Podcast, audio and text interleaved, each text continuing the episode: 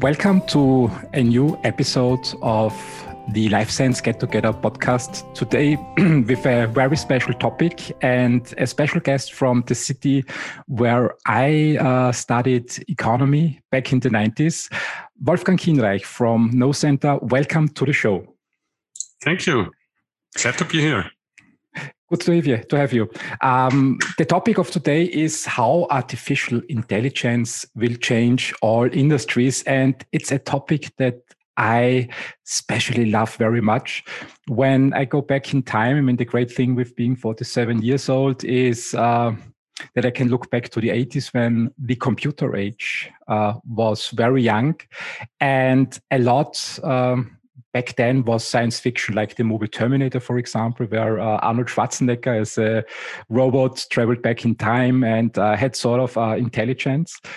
And um, also science fiction writers like Isaac Asimov or Stanislaw Lem back in the 70s or 60s were talking about what happens if computers um, become more intelligent than human beings. Um, but in the 80s, it was basically all science fiction. It was in movies, it was in books, and the computers were more or less um, like a calculator. So now we are 40 years later, and what I'm curious about is um, to hear as a starter what of these visions from writers that clearly were basically in science fiction uh, rooted back then. What of these visions already are reality, and what is still a little bit of superstitious stories? That's a very interesting question, and I will answer with uh, uh, with a number of science fiction sites too. Mm -hmm. So I, mm -hmm. I, also enjoy this type of literature. But um, going back to the visions of the 80s, there's first one interesting tidbit I want to mention. You said that back then the computers were much like calculators and didn't really uh, expose any kind of artificial intelligence? Uh, well, um, there are artificial intelligence algorithms actually. So um, basically uh, compression algorithms or, or image processing algorithms, um, which were developed in 1985. So the papers are from 1985. And only now we are fully exploiting them because we have the data to do so. So the idea is quite simple. Uh, let's say you want to recognize images where, uh, which are from your holidays. One idea is you want to recognize images where uh, you are on a beach. Uh, so the upper half is blue and the lower half is yellow.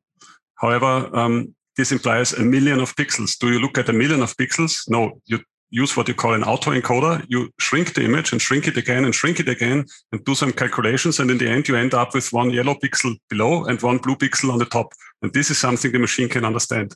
The problem was all the number crunching was quite theoretical in 1985. Today, we have the computing capacity and we also have the data to do these kind of things, but the algorithms go actually back that far.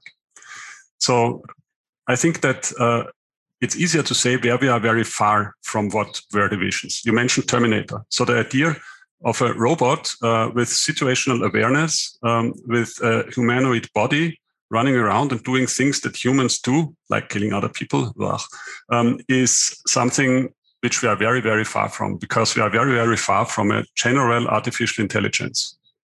Um, where we are very close to many of the things we saw is in uh, limited or uh, in, in, specific artificial intelligence, which mimics uh, certain cognitive functions of human beings. You can compare it a bit with uh, looking at plane robotics. Can we build a robot who can do everything what a human can do, like acrobatics and stuff? Certainly not. But can we build a caterpillar which has a huge arm, which is thousand times stronger than the human arm? Yes, we can. And so visions like the touch screens, even in the 50s, we had, you know, if you don't, if you watched uh, Orion or something like that, probably the, the German speaking people know that. Uh, they have had bathtub uh, amateurs, uh, but soon uh, things like touch screens were envisioned and we have them now. Uh, voice control was envisioned. I, I, will always remember Scotty holding the mouse on the on the um, on the battleship or what and saying, "Computer, hey, computer." So we have this today, as we all know. By the way, again, LSTMs uh, invented in or, or uh, described first in 1992. So not not long below the 80s, the technology basis for our speech recognition was done. Mm-hmm. So um, mm-hmm. we have some things which are very um, obvious today. Basically, we have our tricorder. If you go to Star Trek, um, but of course we do not have beaming now for for full bodies, only for quantum states. Mm-hmm. Yeah, so, there were. There were a lot of interesting inventions. So uh, theoretically, back in the, the 80s, um, I didn't know that uh, the roots of artificial intelligence is in 1985. Um, when we look at these inventions, uh, what role exactly does artificial intelligence play in in in, in those fields. For example, um, another movie from from the 80s with David Hasselhoff or a series was Knight Rider, with uh, a car, a self-driving car who can speak, and they always remember the scene when David Hasselhoff uh, used his wristwatch to uh, call the car. Um, today we have Tesla. So Elon Musk invented basically, I was working on a self-driving cars or NIO from, from China. What role does artificial intelligence uh, in this technology play? Surprisingly little. That's the interesting thing. Really? Um, yes. Um, well, we, we, we did this for fun. We calc- some 80s fans uh, at the office calculated how many tons of equipment you would need um, to do what KITT does. Mm-hmm. And we ended up with a number something like the, the truck where KITT is parked in. So if you want to have everything they show in the series, like uh, or the or the computing power or the self-driving, the self-driving is not the problem, obviously. The jump capacity, also the lab capacity. There are several episodes where they just put something into a basically in the ash tree and mm-hmm. get out a detailed chemical analysis. So for this, you would to, even today need a whole truck full of equipment. No? But all of these things are um, surprisingly uh, or exhibit surprisingly little intelligence.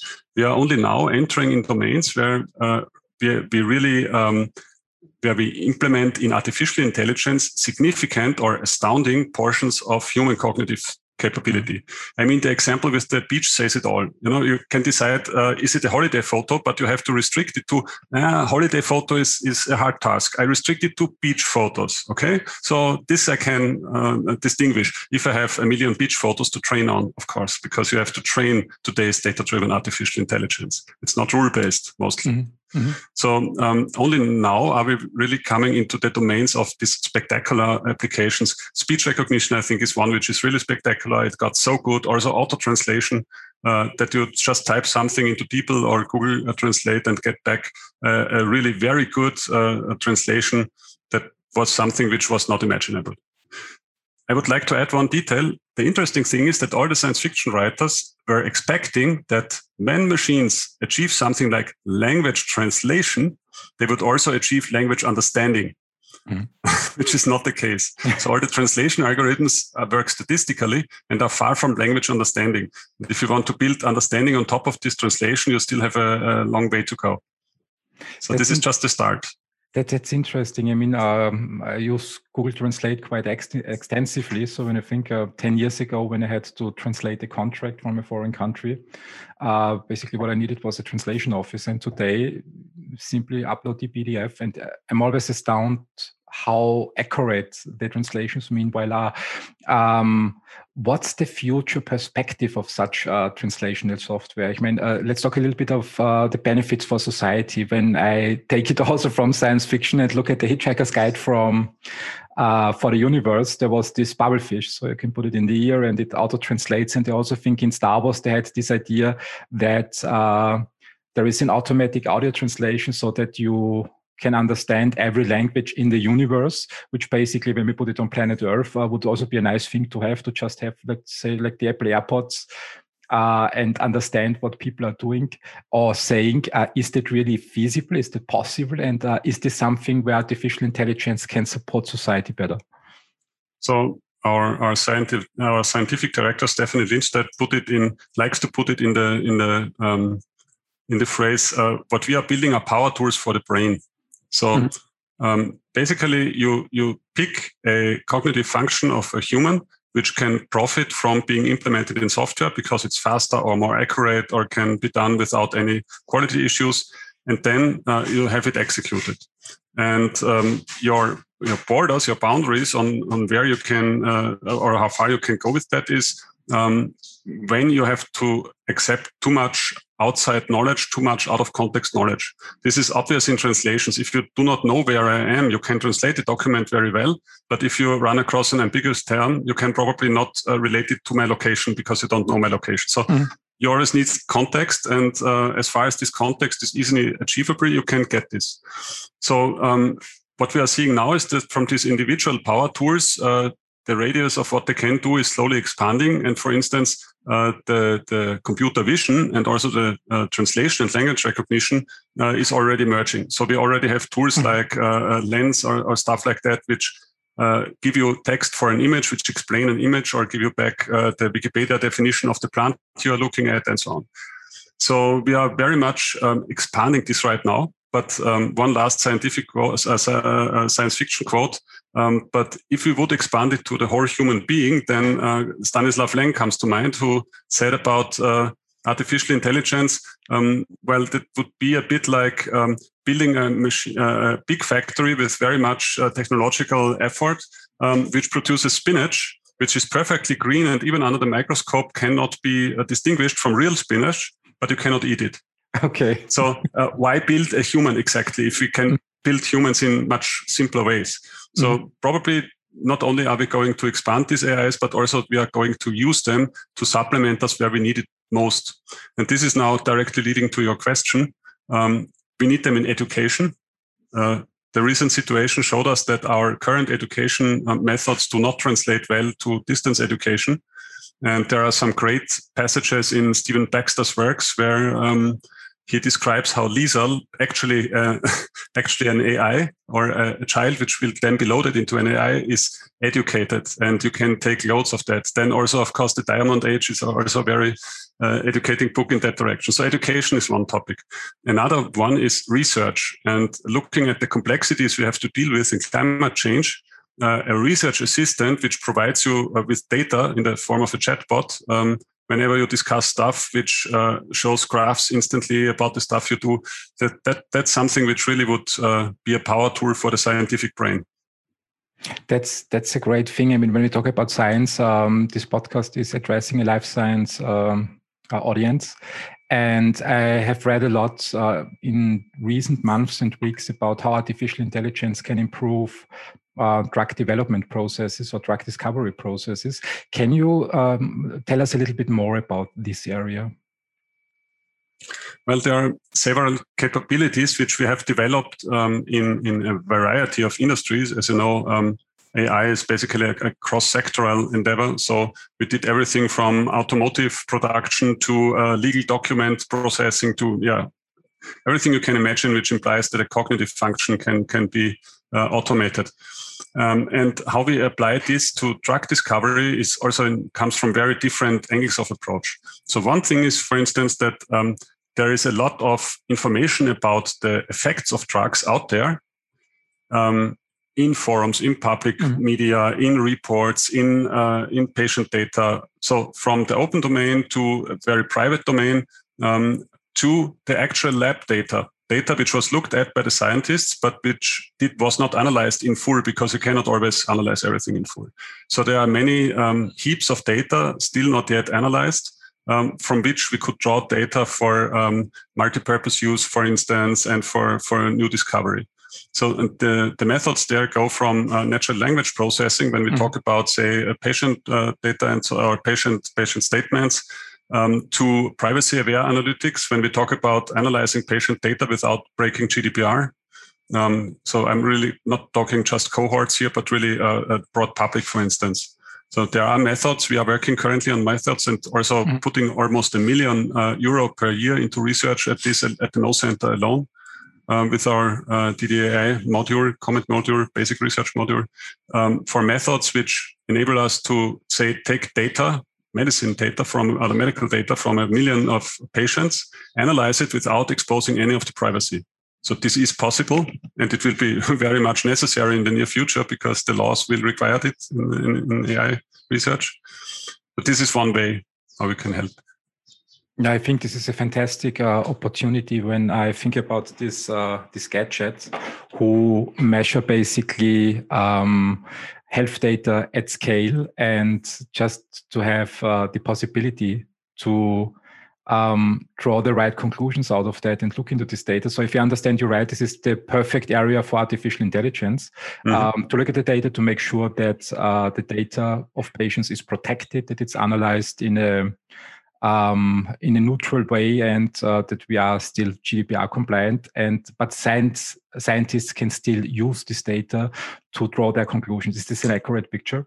exactly. You have this device here, and uh, I'm I'm betting that the device uh, sends uh, ET phone home to a US platform.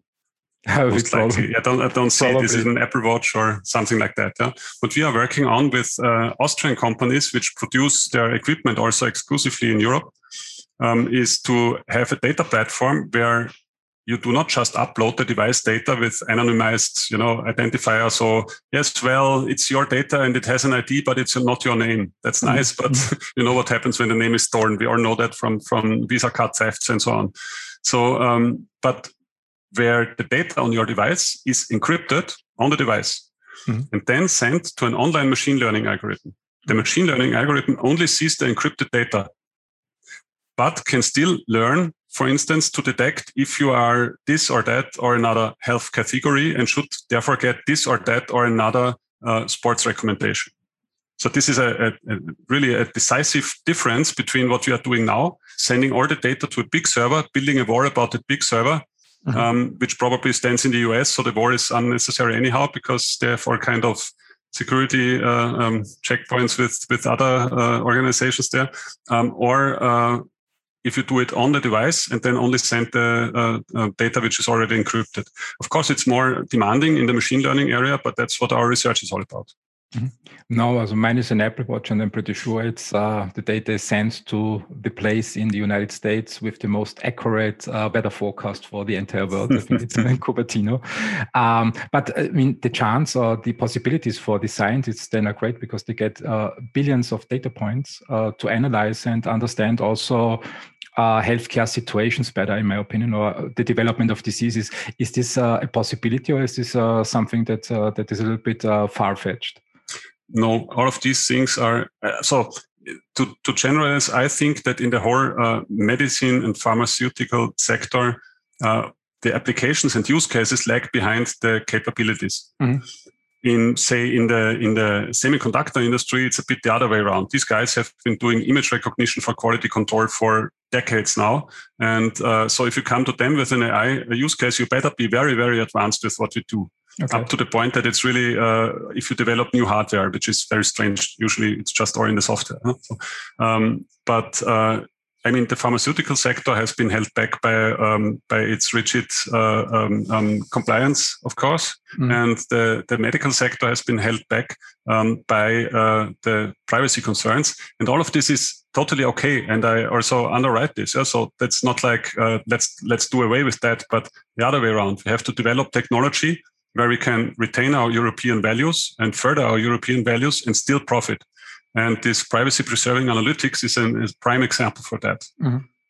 Let's stay a little bit uh, in Europe. Um, what are North Star projects uh, from various industries that you see in Europe? What are uh, these, these projects that we like looking at? Well, there are several big uh, uh, projects going on currently. I, one I want to, to highlight, um, especially, is this uh, Gaia X proposal. And this is in close um, uh, in, in close relation to the European data spaces. As you probably know, in, in Europe, we, we would like to establish data spaces which are specific for application domains. So there will be a health data space, there will be an industrial data space, and so on. And the idea is that this will be a, a European answer to the big commercial cloud systems also. So the data there should be available to all the players. It should be available sure, and uh, so so in, in, a secure environment, and and and so on and so forth. And um, if you talk about the European cloud infrastructure, you have to specify this somewhere. And you specify it in this Gaia X proposal, which is basically just a specification for an architecture, um, and which again comes in different uh, um, then flavors. And the first flavor was, of course, automotive flavor, Catena, it's called. And um, well, I expect to see. It's not not exactly my, my my deep business insight area, but I expect to see this for pharmaceutical industry uh, again soon or for the medical sector that uh, this cloud infrastructure architecture is adopted towards that. So this is really important because without a a really uh, reliable and, and secure and compliant data management and, and some kind of cloud architecture or at least exchange architecture, um, you will not be able to do um, AI business in Europe in five years from now we are going, we are moving very rapidly now towards an AI regulation. And once this is in place, you can shut down your AI if you cannot prove from beginning to end that the data in there is bias free. For instance, if you are talking about people, which would be a highly secure uh, thing. So this data management projects and Gaia X, I think is, is one thing really to look to. That's uh, that's great to hear. So uh, also Europe is moving forward uh, in that space. When we look um, not at the uh, uh, European political scale, but in uh, small companies, I mean, Austria consists of a lot of SMEs, and I think also the European landscape is mostly SME driven. Um, when an entrepreneur thinks about, um, I want to start explore how artificial intelligence can improve my business for my customers, what is a starting point for such an entrepreneur that you would recommend? Well, uh, paid advertisement. Um, if in Austria, come to us. Mm-hmm. that's that, that, That's one of our of the prime missions of a competence center, of course, yeah. to enable Austria's industry and science, and in particular the startups to uh, participate in uh, data-driven business and and to utilize AI. Well, in a more general sense, I would say um, depends. Uh, first, you have to think about am I already a technology company with an affinity for AI? So do I have software developers? Or do I at least have automation technique, uh, technical people or whatever? So is my, my, um, is my mission and my, also my, my business model already close to data mm-hmm. or not? And if it is already close to data, then uh, you can uh, even with a with a small team uh, probably go to some uh, events and read up yourself a bit and and uh, develop a better understanding of how your business uh, suits the AI capabilities before you go looking for partners. Of course, you need partners as a small company, or before you think about hiring that one guy who tells you that he's super in artificial intelligence. No? Um, and I'll come back in a minute to why this is important that you build up this understanding of the relation between AI capabilities and your company. If you are very far from that, if you develop the next energy drink or uh, the talking gift card or whatever, um, then uh, you should really come to us or to a similar institution um, to um, to get a better picture of what AI can actually do for you. I mean, we have whole formats like our uh, data value check, where we do nothing but um, scan an enterprise for data-driven opportunities.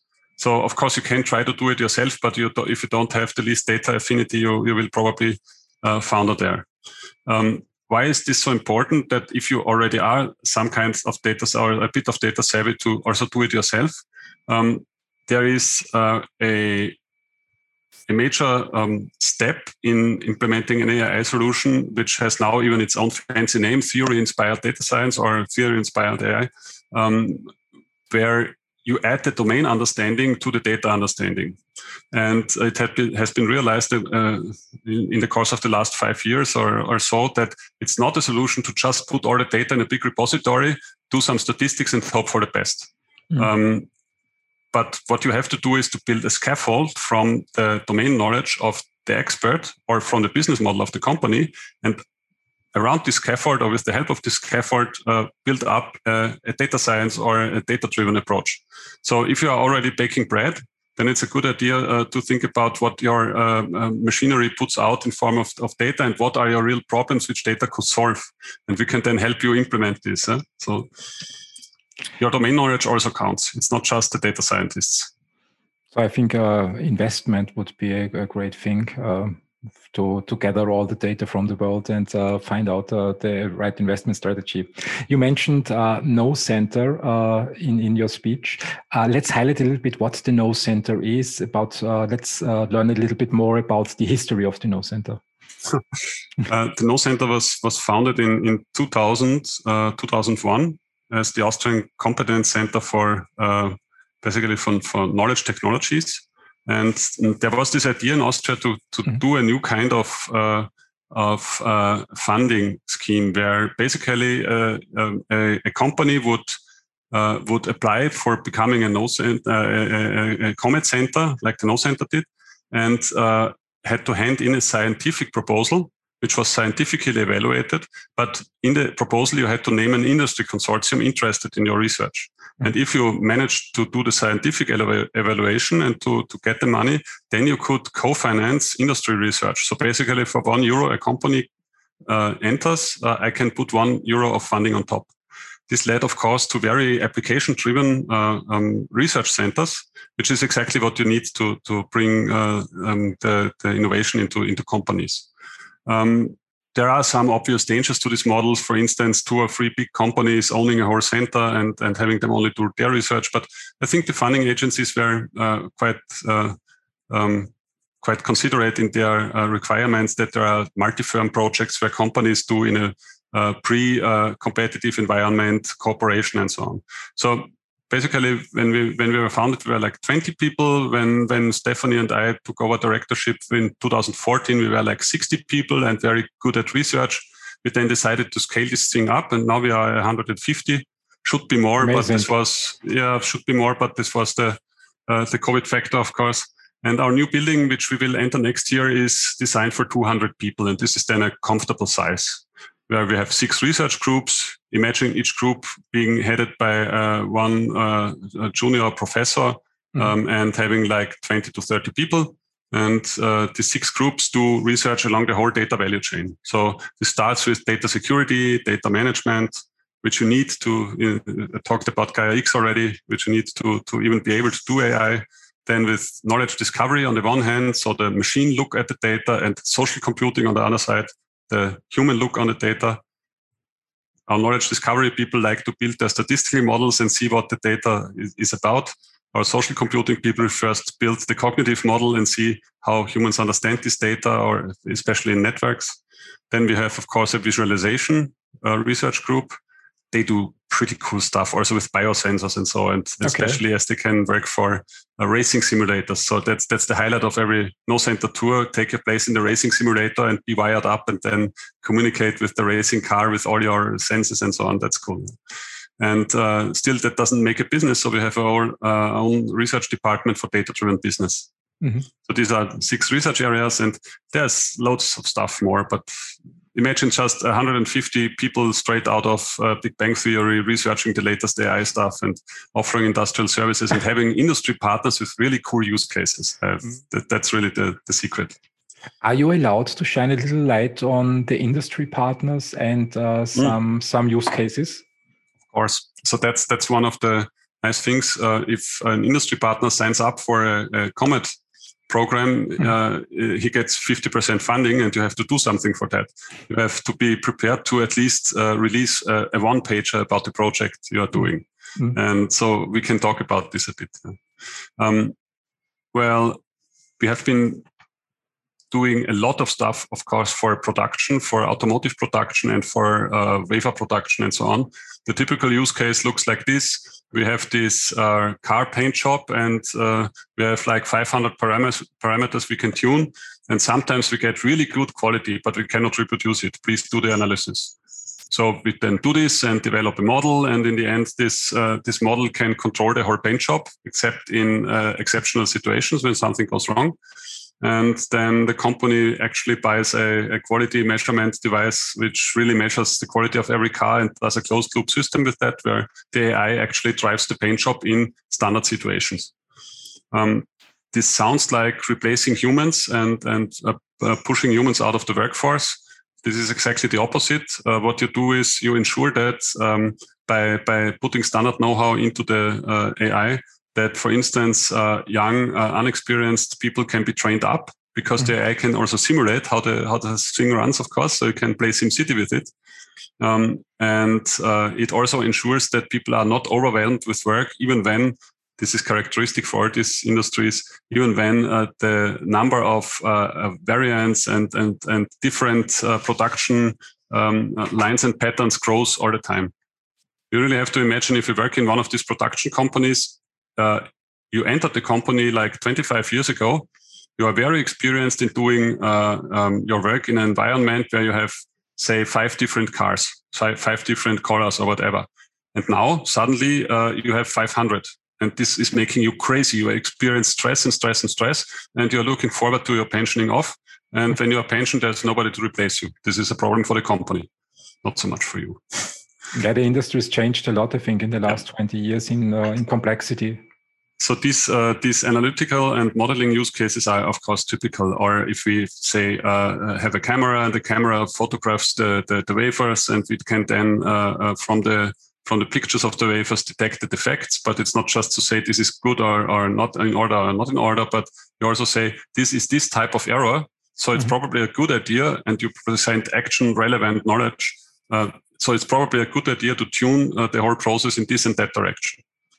And of course, we have been trying to bring this into uh, pharmaceutical uh, engineering and production, but it's not easy because you are not allowed simply to adjust the process there. No? We, we, have been working recently with uh, and also with UCB uh, in, in COMET projects. So we already have pharma partners and try to do this kind of work, but it's still challenging for us to enter this domain. Another typical to, to, to show another very typical project uh, with natural language processing. Um, we are basically the, the, the, brain of the Austrian uh, uh, legal uh, um, system and the legal texts which are being published. So uh, Manz and Linde and also LexisNexis and the Austrian Parliament or uh, at, one, at one point or another um, used our uh, search engines and our text analytics stuff and so on. And of course, we are trying to translate this also to say uh, recipe or, or prescription analytics uh, for uh, for medicine and so on. These are pretty amazing use cases. I mean, work must become much better than for for for the trained workforce. If, uh, as far as I understand you, if they take standard situations and really help uh, to focus the work stuff on the more, let's say, on the on the more tricky parts of the job, and uh, also uh, take the simple parts of the job out of the out of out of the process.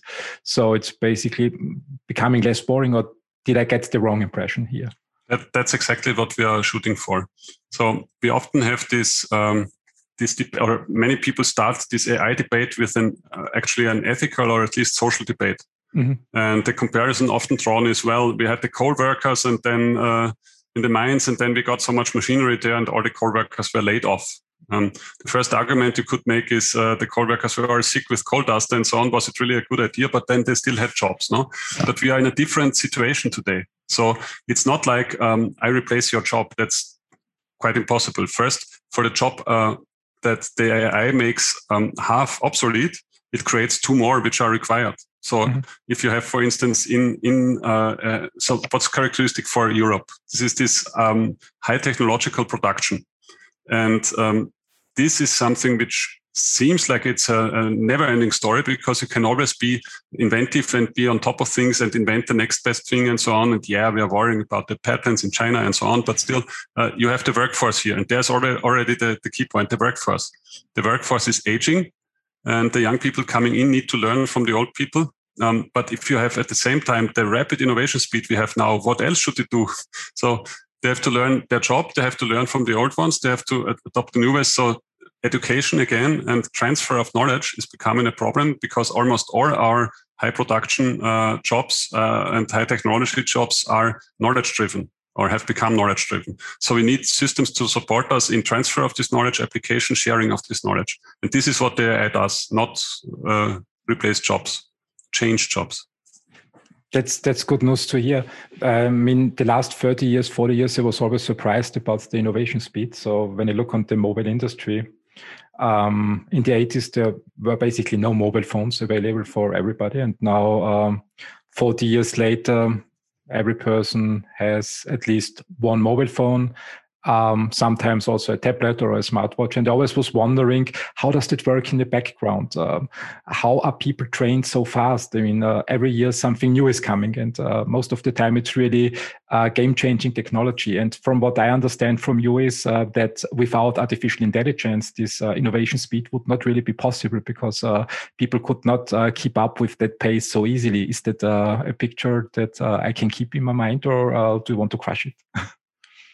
that's a picture I would I would uh, love to have as a as a as a legacy or something like that. Because um, looking at what is enabling this uh, innovation speed, um, we are looking to a good extent at hardware, so mm-hmm. at, at hardware inventions, and we are looking to a good extent at uh, at very simple cognitive functions which have been uh, automated for instance, the the, res- the, current research speed for for sure would not be uh, possible without the opportunity to rapidly search for documents. So it's very normal for you Uh, you are in a PDF. You want to know if something is in there. You just type find and then you get it, or you just Google, or you uh, scan your I don't know Mendeley ResearchGate. Take your choice. Huh? So this uh, that it is possible to search at a fingertip for through a huge mm-hmm. volume of text data and return the relevant portions um, is something which is only like 25, 30 years old. So this is one of the big inventions. Directly close up to, to invention of the book. First you invented the book and now you invented the meta book, so to say. And this is search engine technology. And this has moved from, I remember us uh, publishing uh, papers about search engine technologies in the early 2000s still um, to uh, a commodity which is so basic that you can currently not even really sell your search engine. So it's the search engine market is none I would go into currently. I wouldn't invest there a lot because, uh, yeah, it's a peculiar market. Nobody wants to pay for that because, well, we can search anyhow. The search is unsatisfactory, yes, because uh, relevance uh, ranking and so on is not that good. But mm-hmm. uh, still, the basic functionality is, is as much taken as uh, given for take, uh, taken for being given as as hot water. You know. No, that's that's pretty amazing. I think there are a lot of tools uh, already implemented based in artificial intelligence that I wasn't really aware of, and I'm always uh, stunned how quickly I get, uh, um, let's say, accustomed to existing technology. And you're right. I mean, 25 years ago, when I wanted to know something, I had to go to a library. So it was uh, quite simple at the university. Yeah. I had to ask a, a university professor or a, a friend uh, if they know the answer. And then came Google. And now, when I search today or when I want to have an answer to a question, I can type the question into Google. Uh, I get a recommendation of articles, or uh, I can search my computer, quite simple, um, to find the right PDF, as you mentioned, or a contract. Or also Amazon, for example. I mean, uh, the amount of books uh, that I get offered when I want to read about the specific topics uh, mm is really amazing. And from what I understand from you, is all behind that is already artificial intelligence implemented that helps. Search, uh, so information. I mean, of course, you can uh, you can now uh, struggle about the or, or fight about the scientific definition. What exactly is comprised? But uh, if we take this basic definition that we are talking about the automation of of cognitive uh, functions, mm-hmm. which are uh, specific to human beings, then of course searching in big amounts of information is definitely something which belongs to the AI field field. But uh, I can give you uh, two other examples which uh, are perhaps not as visible as search, but which are also typically AI and also are transforming our knowledge work.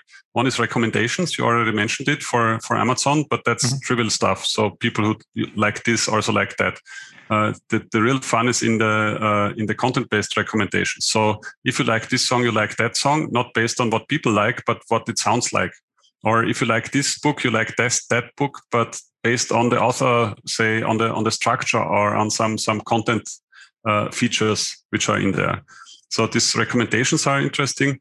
Uh, we are very active in recommendation research um, and also have our own recommendation framework and engine.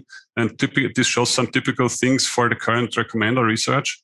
Uh, you try to build hybrid recommenders. Hybrid in the sense of that they not only go for one feature. The Amazon recommender for a long time only went for users who have done this will now do that, or mm-hmm. users who like this also like. And um, then there is the uh, content base. Uh, so you could say users who read books with this content also would like to read with that content. So if you read, I don't know, um, um, you, you, you mentioned Stanislaw Lem. So if you if you read Stanislaw Lem in the 70s, you probably read Stephen Baxter in the 90s or something like that. Mm-hmm. mm-hmm. And then, of course, the user-based recommendation, content-based recommendation, and also location-based. And what this is doing in a greater sense is just introducing context into your work. So you uh, you enable the machine to contextualize uh, your needs. Uh, this is one step further from search. And the next step is then uh, classification, uh, auto tagging. Um, so you, very often have the task to say to make a decision or um, for, for some purpose to uh, decide between one, two, three more options. And usually it's a decision if an item belongs to one, two, three or more options. Sounds complex, but I mean, um, if you have the decision, if you take the left lane or the right lane, if you take the uh, uh, the Abkürzung, uh, as we call it, the shortcut, or uh, if you take the normal road, then uh, you contextualize this with the volume of travel and the day of week and some other simple factors. No, So um, if I see you taking the one or the other road, uh, often enough, I could probably learn with a machine learning model mm-hmm. uh, under which circumstances you take the left and the right side.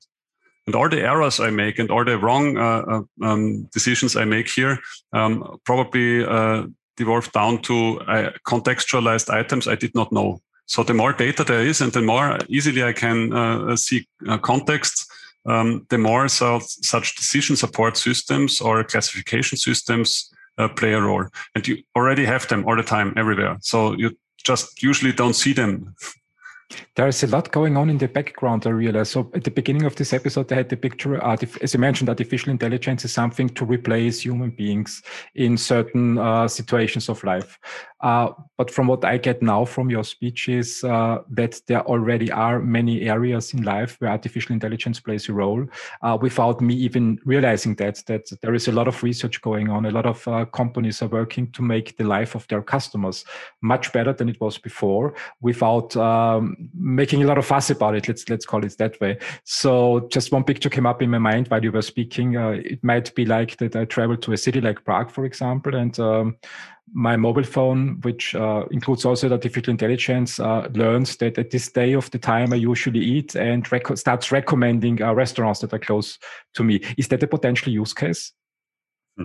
The artificial, that, that, of course, that's that's a, a very um, a very famous and favorite uh, use case to have this personal companion, and mm. all the mobile phone uh, creators now pa- package their more or less intelligent personal companions. Um, just say this and that to have uh, to get where woken at or to find the nearest restaurant and so on. Mm-hmm. But there, um, uh, two ways to see it. Their business raises its ugly head, or there the fun starts because then we can commercialize and earn lots of money.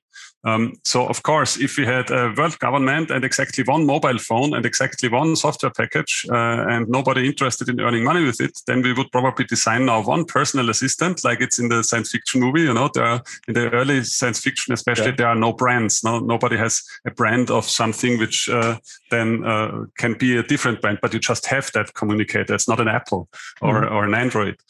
So then probably we would have this this personal assistant. What we have now is a a nice uh, uh, German Austrian word, a Fleckerlteppich. so um, a nice collection of very many different um, brands and tools which with overlapping capabilities. So um, I have a, a, a, button for the specific personal assistant of the phone company which built my phone, but I also have another button which is a soft button for the specific personal assistant of the company offering the operating system of the phone and probably uh, there are still more. Uh, so um, everybody is trying to sell you his or her personal assistant with the effect that probably you don't use a, sing- a, single one of them. But the capabilities are there, and you can, of course, do a lot of these live contextualized things. This is actually becoming really important when you are getting older because then it's not just a question of fashion or of fun. You know, hey, cool, look what my mobile phone recommended. Well, cool. Can you do something different, please? But uh, when you are getting really old, then you are happy about this kind of support. So a lot of work we are doing is also in uh, uh, what what used to be called ambient assisted living. So you try to to build an ambient uh, infrastructure um, which is artificially intelligent in the way I just described, and which supports you in your daily living tasks or calls for help if there's something going on. We even have a, a startup company uh, which does Emma, such as uh, uh this is a kind of assistant you put in in the home of an elderly person and which then talks to him or her and uh, or uh, helps organize life and also communicates with uh, the rest of the family I think there's also a use case for the pharma industry. I mean, just think about medication adherence. So very often people just forget to take the medication. I mean, it's quite simple to, to send a reminder for, for the day or certain life situations. So this might also be something where artificial intelligence could be implemented. Mm there's one big term here. This is digital twin, and um, digital twin is uh, the digital twin is something which uh, people like you and I who play computer games or, uh, or, played them at one point in our life and no science fiction literature can easily um, um, understand because we all played SimCity. Mm-hmm. And in SimCity, you are the major of a city, and the city is simulated to the point that you have to build the power lines right. Otherwise, people will not have power and move away. So what you really have is a digital twin of a city which simulates certain um, certain key points of the city and teaches you some things and also enables you to try out things. So you will see that if you, I mean, very simple thing, uh, you will see that for a big city, even if you build very many uh, uh, windmills, you won't have enough power because that just doesn't scale to the amount used by a big city. So children use this to learn it in school. Um, you can use it to try out city planning. And basically what we do, where this digital twin comes from, is in, in production industry to try out uh, new ways of producing something, to build up the, the line for producing an automobile, for instance, before it's actually built, and then to have it run before it actually exists and see where the problems are and fine tune it and then build it according to this plan. And now that's the cool thing. You have the real line and you have the virtual line. And as long as you manage to hold the virtual line parallel to the real line, uh, you can experiment in the virtual line and try out tuning before you go into the real world and tune. That's that's an interesting thought. An so, interesting for instance, I could see that uh, one one guy is always running uh, ten steps too far with a heavy part, and I think, could I put a machine there to transport that for him? Mm-hmm. And uh, then I, I, put the machine in the 3D model and see if there is enough space for it to get through, and I see why it's running because all of our machines are too broad and uh, don't fit there, and this is why we didn't fit that in. So I can then try um, if there is an easy way to reconstruct this part of the line to allow for a machine to drive there and bring him this part. And if it works then in the simulation, then I build it in real. That's that's interesting. That's interesting. And the same thing is under the topic of digital twins of humans um, being tried for, especially for medication purposes. So if you can uh, take some vital parameters of a human being and relate it uh, with a strong correlation to some medical parameters, then you can build a digital twin at least for uh, things like uh, side effects. Yeah? And then uh, say, okay, so this produces this and that side effects, or this uh, enhances acceptance of a drug, or people then always forget to take it, or whatever and then you can play with it. You can even even use human opinions here and, and train it on on a few million of uh, I don't know blog posts about this topic, and then um, try to guess what what would happen if you would change the package color from white to red. If people would less forget it then, and if it works, then you can roll it out for this group. So from what I understand, is there are many, many, many small use cases that are possible to uh, enhance or to improve business models of uh, not only big companies but small companies. Um, what what if some of the listeners of this podcast now uh, thinks about artificial intelligence and uh, approaching Know-Center and then comes to the conclusion I just have a small business. Know-Center is a, is a COMET program and they just work with the big companies. Uh, what recommendation would you give uh, such entrepreneurs when they want to get in touch with you? What is the right approach? Um, I would like to to answer this question and uh, and a related question, or, or to to correct something. These uh, competence centers, be it the Know-Center or be it one of the other over 30 uh, of these centers that exist, are not just for the big companies. Uh, to the contrary, we are asked to um, to keep a balance between big companies and small companies and startups. The problem is that uh, a model where you pay one euro and you get one euro is uh, even if you just do a small use case in a five digit number. I mean, I now just, just said small use case, five digit number. I know how this, I, I founded my own companies. I know that the five digit is, is very big when you are a newly found company and small use case with five digit is uh, not really uh, uh, compatible for for a startup. Still, as soon as you have some investment money, so year two, year three, perhaps you can just join such a center and do this kind of use cases. Mm-hmm. So in in a scale up phases, especially um, before you hire two or three people to found a new department, which then develops the stuff you will need and takes for two years for it, better go to one of the centers. Um, for instance, if you there are very spe- specialized centers, if you are doing some uh, heavy machinery, there's a whole center which does nothing but investigate um, uh, tribology. So um, how um, it's basically about Schmiermittel and Reibung. Mm-hmm. Uh, I'm missing the technical terms now, but uh, they investigate how how things rub on each other and how to optimize a friction. That's it. Um, so they are very specific of the centers. Just take a look at the FFG site and see if you can find a partner there. If you are much earlier, there are other funding instruments you could use. Um, so there are funding instruments uh, which start, which are specific to startups and which start at a much smaller amount. Um, and of course, all the, the competence centers also support that. Wolfgang, thank you very much for giving insights into artificial intelligence. It uh, was a huge pleasure to have you here. And I wish you a very happy and nice weekend. Thank you, Christian. It was a pleasure to talk about my favorite topic. And um, I hope that you and also our listeners have a nice weekend. Thank you. Bye-bye. Bye. Thanks for listening. Please, please share the podcast and make sure you've subscribed. Have a great day.